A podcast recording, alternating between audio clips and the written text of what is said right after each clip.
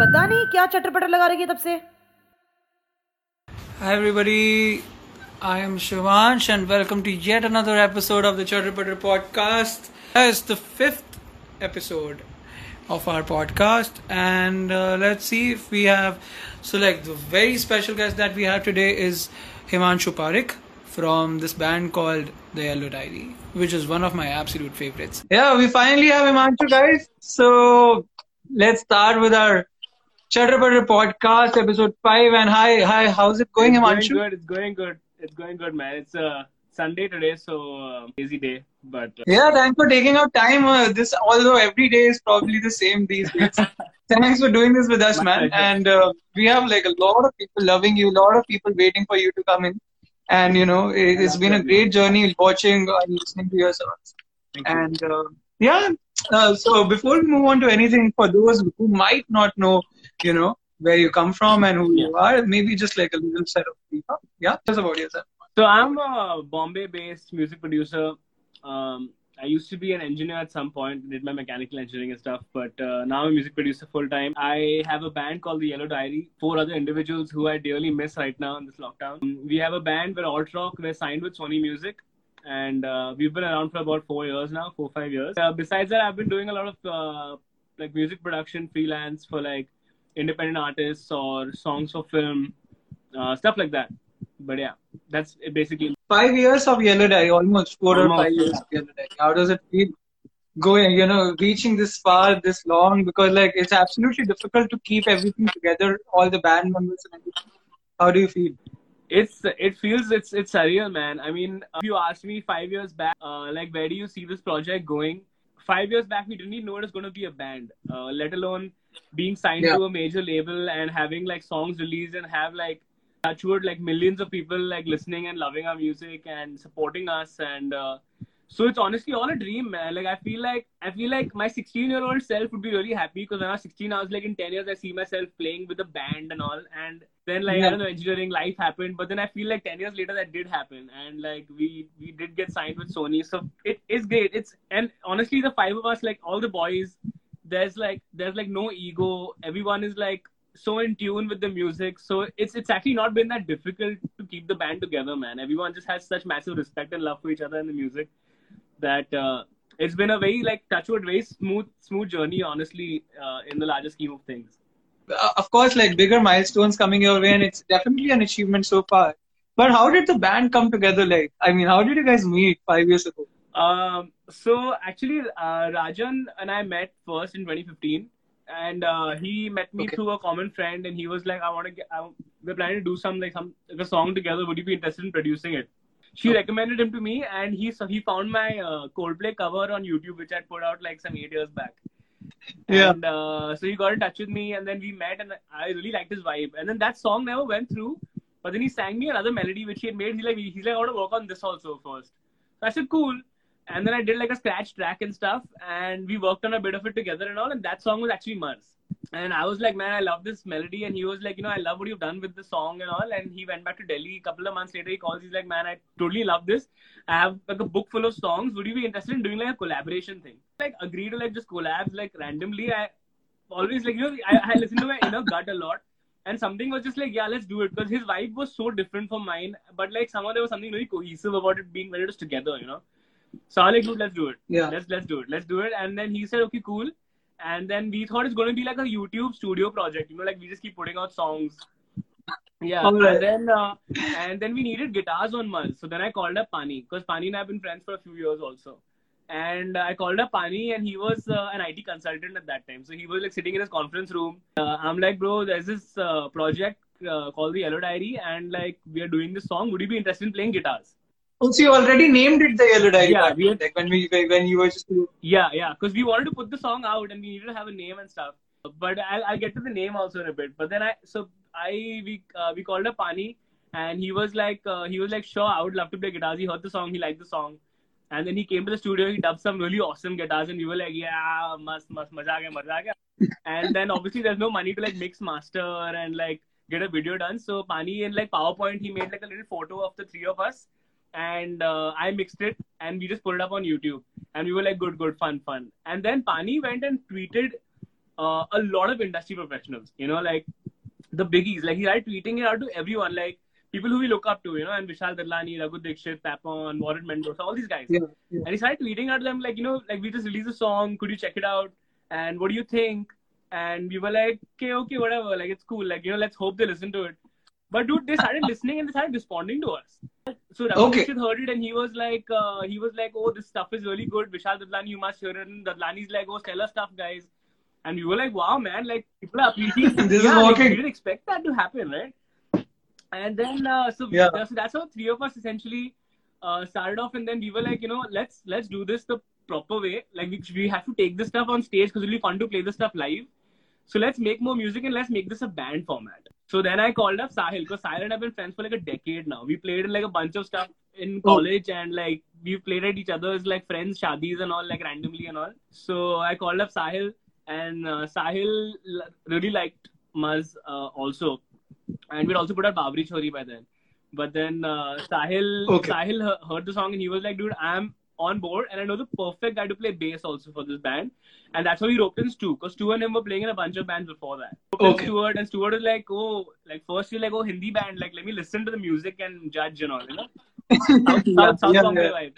And I think the bassist and the drummer always comes at the last, because like first like the keys and the guitar guy, like okay, let's get a vocalist, get him to sing, and then we'll figure out the bass and the drummer if we need them. I don't know. I mean, it just so happened in our case. I don't know if that's a usual thing. Yeah, that's how it's yeah. So I think by Feb 2016 is like when five of us actually like went to the rehearsal room for the first time ever and like rehearsing. So yeah, that's kind of how we met though. I think we had someone from your family, Rishikesh Parikh, Nerja Parekh. Rishikesh Parikh, Nerja Parekh are my parents. Oh, that's so sweet. That's so sweet. My mom and dad are like always in full support. They are pretty much the biggest reason that I am here and I do this for a living, because they've supported me in all the choices I've made. So like I always like never miss a chance to like give them that love and respect just for the way they supported me throughout. No, of course. I mean, first and foremost, they produced me. So like I got a chance to do this. No, irrespective of their support, you should respect them. Yes. But their support has been unending, man. And like, in fact, everyone in the band, everyone's parents in the band has been a massive support. And I feel like that's one of the things that's also helped us grow as musicians, is that we have so much support from home, you know. I think a lot of people are now, you know, really want to listen you sing, perform something before they, you know, get bored of our conversations. So let's just probably hear you sing something. Mm-hmm. So what are you going to perform? Let's start with Rab Rakha. Is that good? Yeah.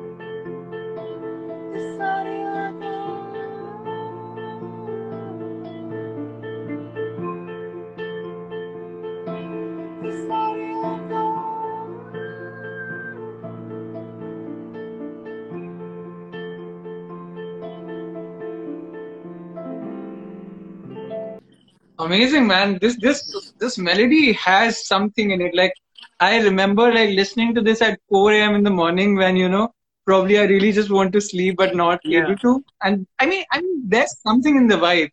In fact, the one with Akasa as well. I mean, it's so beautiful, the whole collaboration. In fact, why don't you just tell us something more about that? Because like, Dhoondte Fira, another, you know, another version of this whole song. So how did that happen? So, interesting actually. So Akasa and the band has been friends for a few years now. She's also signed by Sony Music, and ever since she heard of us, she's been a big supporter of the band also.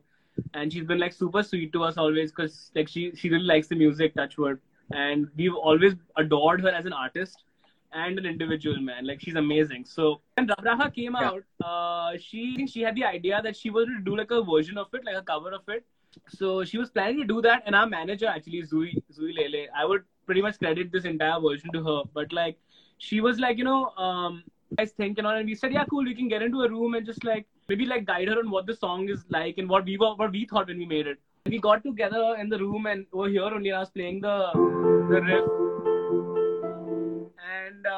and she was singing over it, and the vibe was just really, really beautiful, man. And Zooey was like, you know what, guys, we should release this as a TYD and Akasa collaboration, and you guys just make like a proper version out of it, other than it being like a cover or something like that, you know, like just collaborate. So we were like, yeah, okay, fun. Yeah. And then so we arranged it, and then we went to the studio. Luckily, this was before like lockdown happened.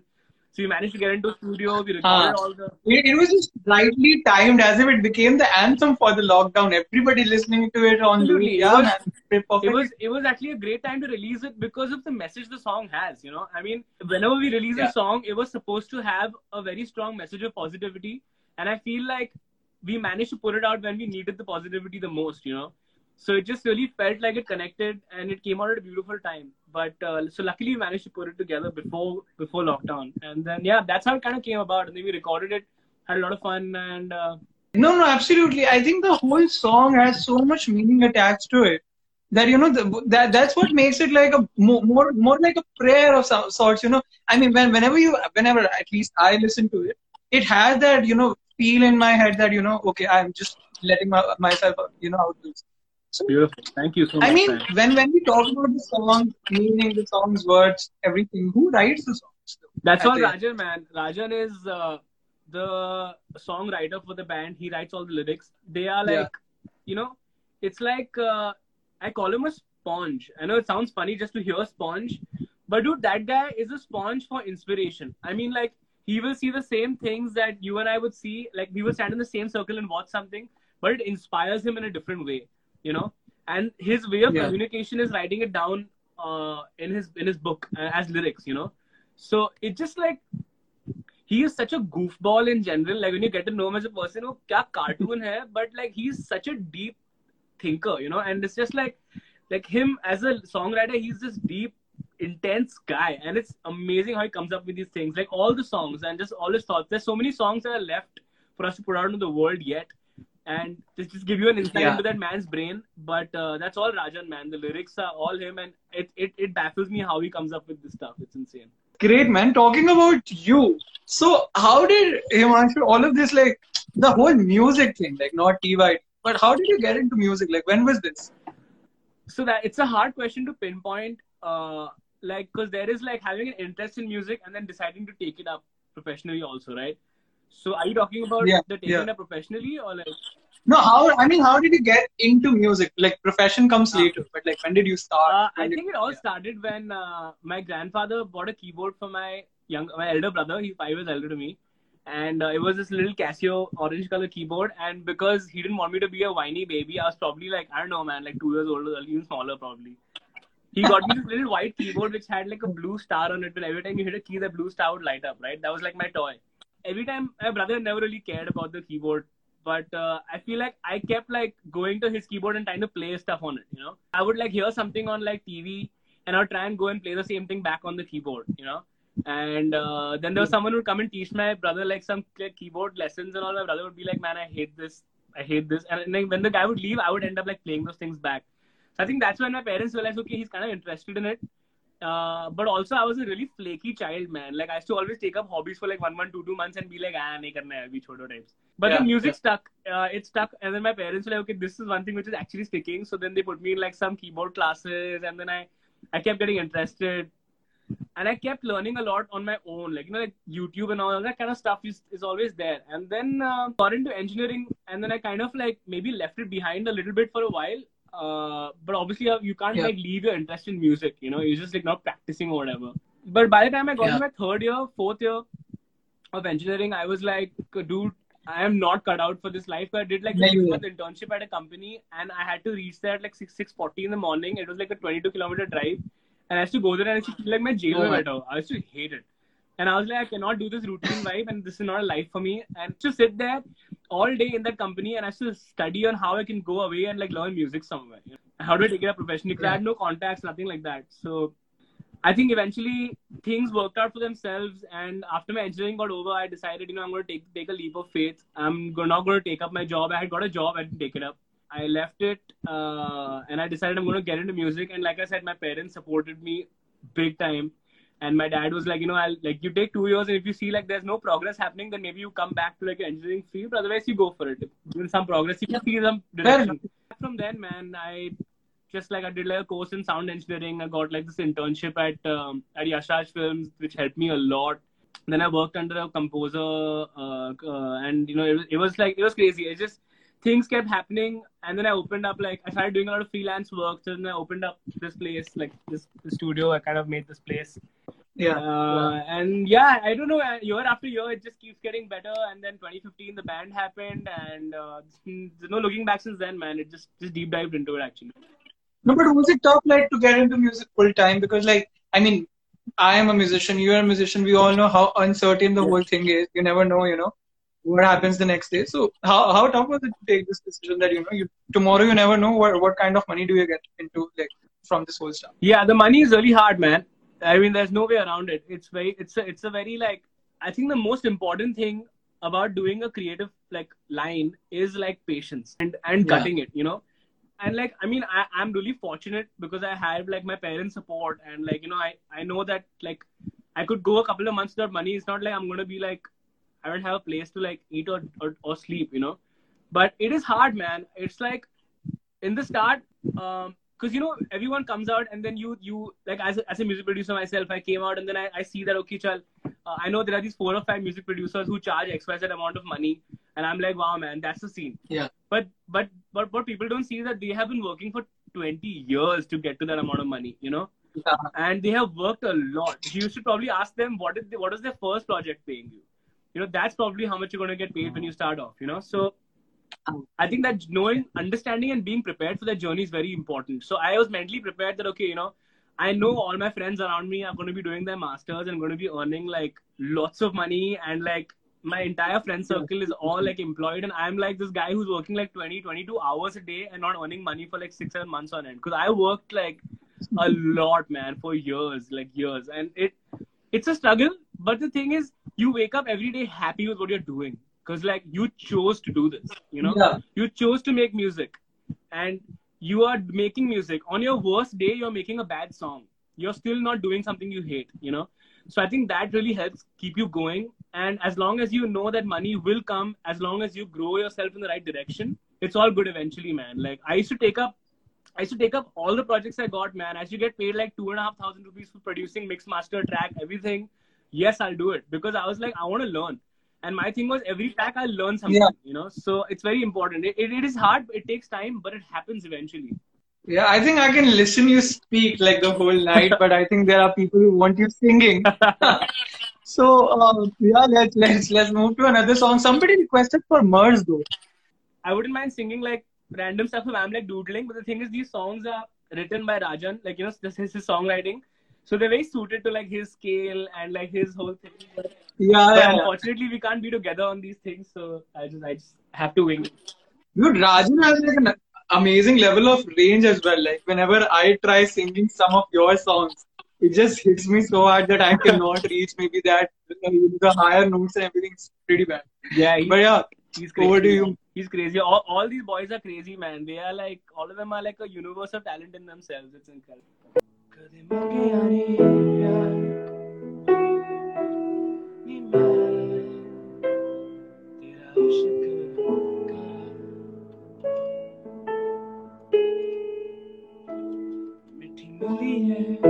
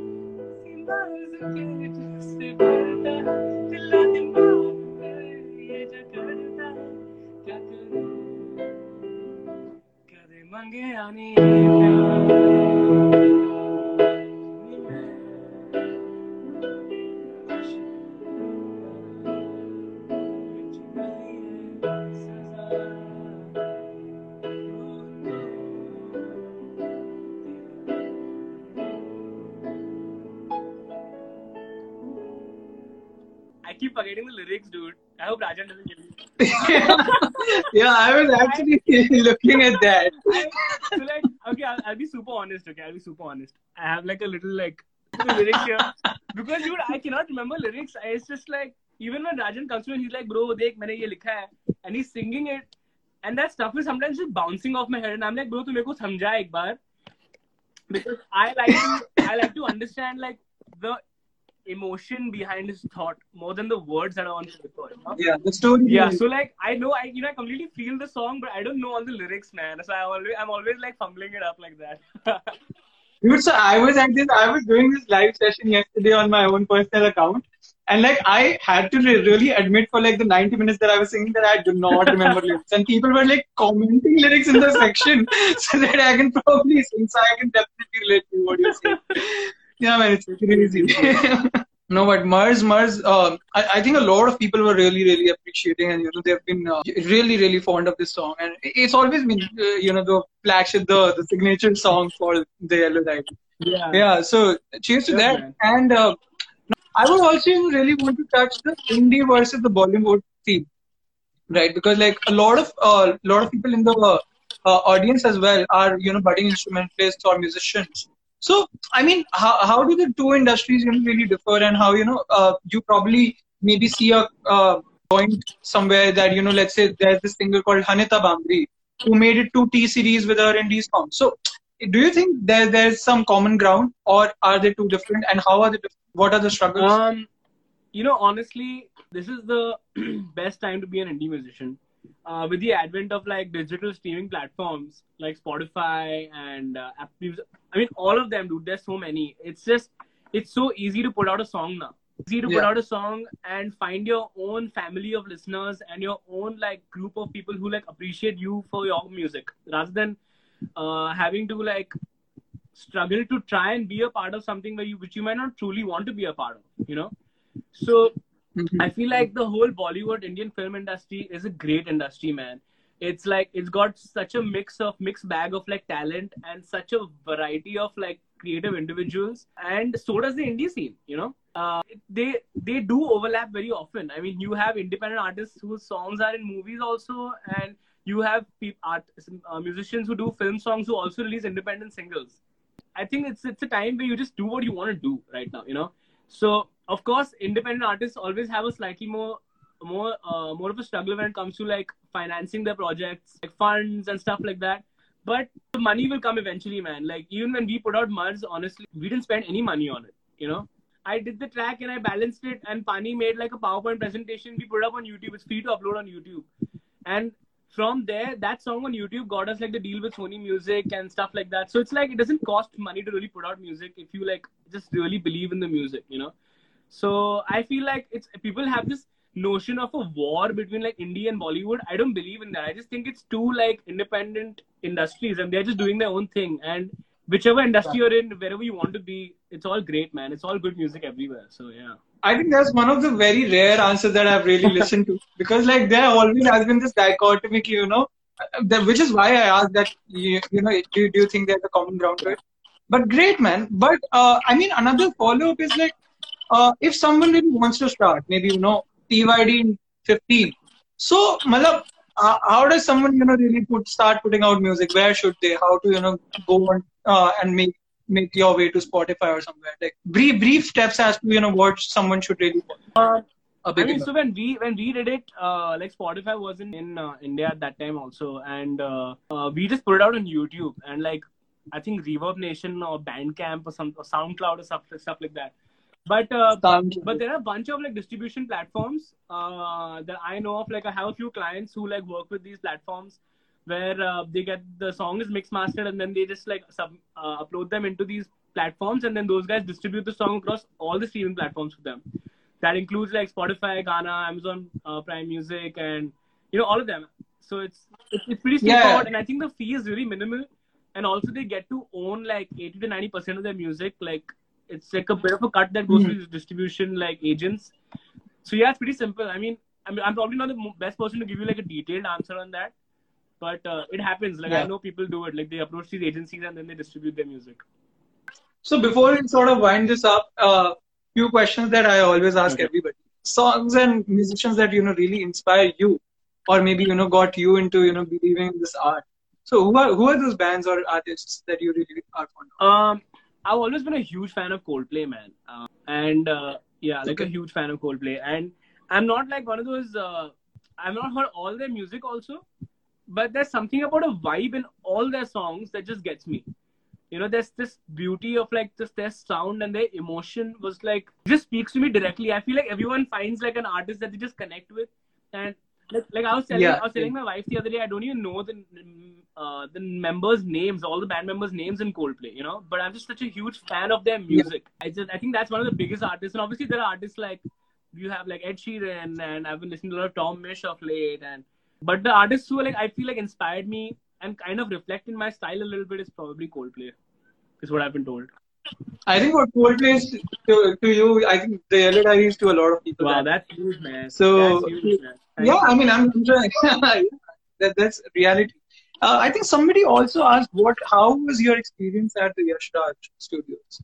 I mean, mind talking about how was my recording experience or my experience interning there? Either way, both of them were great, man. Let's see.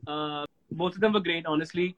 We recorded like all our songs, almost all our songs at Yashraj Films, downstairs studio, with Shantanu Hudlikar, who's like an insane engineer, and Abhishek Khandelwal and Mansi Tare. And so the entire Mars EP was recorded at YRF. That's Mars, Kashmir. And we recorded Rab Rakha there. We recorded Dhoondti Fira there. So it was an insane experience, man. Those guys just get you. You know, they know what you want. The sound is always on point, and it's just so much fun. Like it's just incredible. She says both. My internship experience was insane. The crew that works at YRF is the chillest crew in the world, dude. They are like epic, and they all like treat you like you're like their best friend, and they're just so nice. And there's amazing hazelnut cappuccino also, and it's great. You get to. I think what really helped me at YRF was that I got to hear what good sound sounds like early on, you know, and that really helped me understand that okay, this is what good sound should sound like, you know. When I entered there, and they would play like freshly got session files, and I'd be like, wow, this mix sounds amazing. And Vijay sir would be like, I'm not even began mixing it. This is like the unmixed version. I'd be like, but by the end of it, I could tell, you know, I could be like, okay, I hear some stray frequencies. I hear some resonance. Okay, now this needs to happen. That helped me a lot. It helped me a lot, like to hear that. And Vijay, the little things that is when you start understanding. Yeah, and I interned with Vijay Dayal, and he's like a god, man. Like it's crazy. Like he's the most humble god, I think. Like he taught me so much just by being who he is. That he was a mentor in more ways than just mentoring me in sound engineering. He mentored me how to be a professional and how to like respect people also. So it's great. So I think before we wind up, there are a lot of people requesting for Tere Jaya. So I think we'll wind up this session with a song. Over to you, man.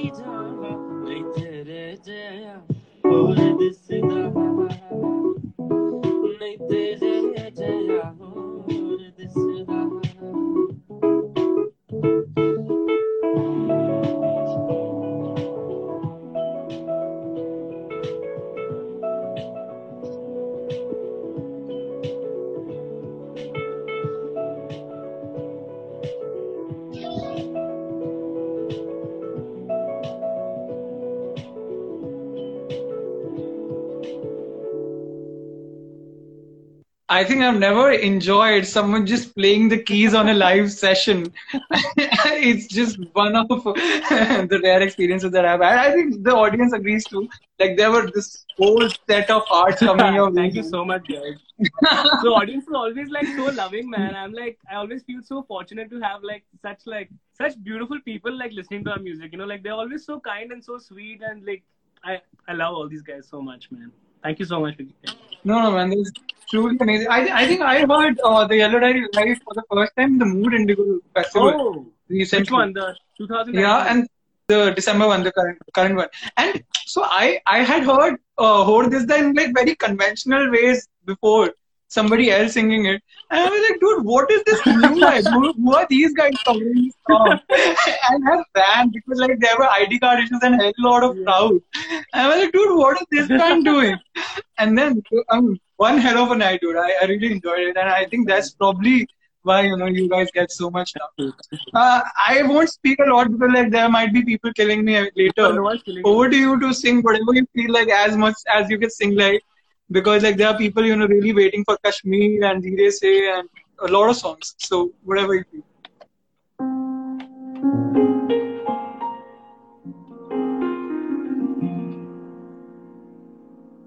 Gotta pull up the lyrics.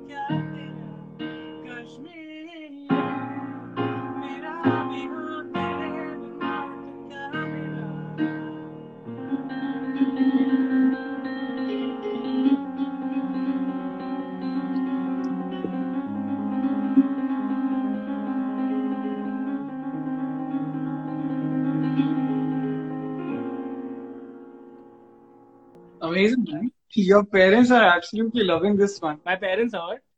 Yeah, that's super. Bro, my dad has probably heard this song more than I have. And I think if you get him on this live, next time he'll probably play all these songs. He also probably knows them. I'm sure definitely we're doing this live with him next time. He'll definitely he'll kill it. It'll be amazing. And then I'll be coming from down. Are your parents also musicians? No, they. My mom and dad are both dentists. Yeah, They fell in love in dental college, and they gave birth to two boys who ran so far away from dentistry because I cannot stand the sight of blood and do cut anything. So my brother became an electronics engineer, and I became a musician. And but they're not musicians now. My mom does sing loudly from time to time, randomly says and keeps saying that next collab is with me. But I love her a lot. Super. But I don't know if collabs might happen. No. So do we have Dheere Se now? Okay, let's do Dheere Se. Yeah. Dheere Se is ever since the lockdown started and I was having to do this alone. So I have this little piece of gear called an OP1, which is a little drum sequence sampler all in one. And I just sequence a little beat for Dheere Se and then I just jam to that. So I have a lot of fun playing it.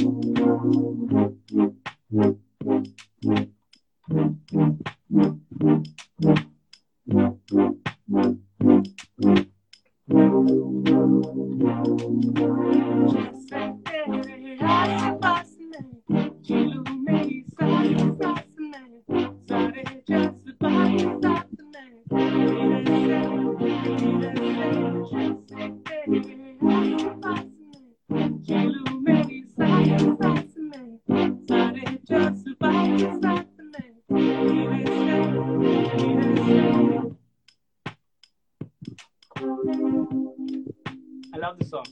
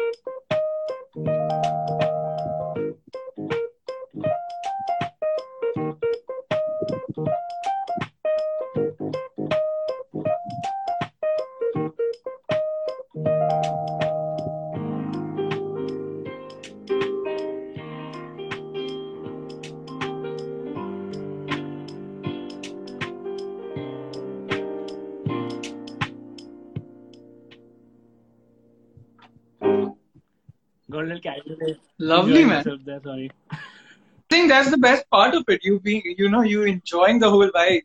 And I love the patches, man. I mean, every other song put apart, but this song has like a different set of patches and like the variety of them, man. Like moving from the piano to the EP and everything. Thanks, man. Thank you. Good stuff. Thank you so much. Yeah, I love this keyboard, man. This is like, if I wasn't married, I would probably sleep, like hug this and sleep every night. But my wife has a strict no Nord keyboards in the bedroom policy, so that doesn't happen. No, I'm sure, man. You're not to be blamed. The quality is so good. Yeah. But yeah, definitely. Yeah, I think everybody who is a keyboardist, man, they would get it. But yeah, thanks for doing this, Himanshu. And I think that's where we wind up. And I hope we someday have like a proper podcast with the whole crew. For sure, man. And wish you good luck for everything that you do ahead of this, man. Thank you, man. We really want to listen to good music after lockdown. Amazing songs that you always do. Thank you. And yeah, that's the end of the ChatarPatar Podcast, guys. And this is Himanshu Parikh and I'm Shivansh Jindal. Stay tuned for our next podcast next Wednesday. Bye. Bye, Himanshu. Good night. Yeah, love you guys. Bye.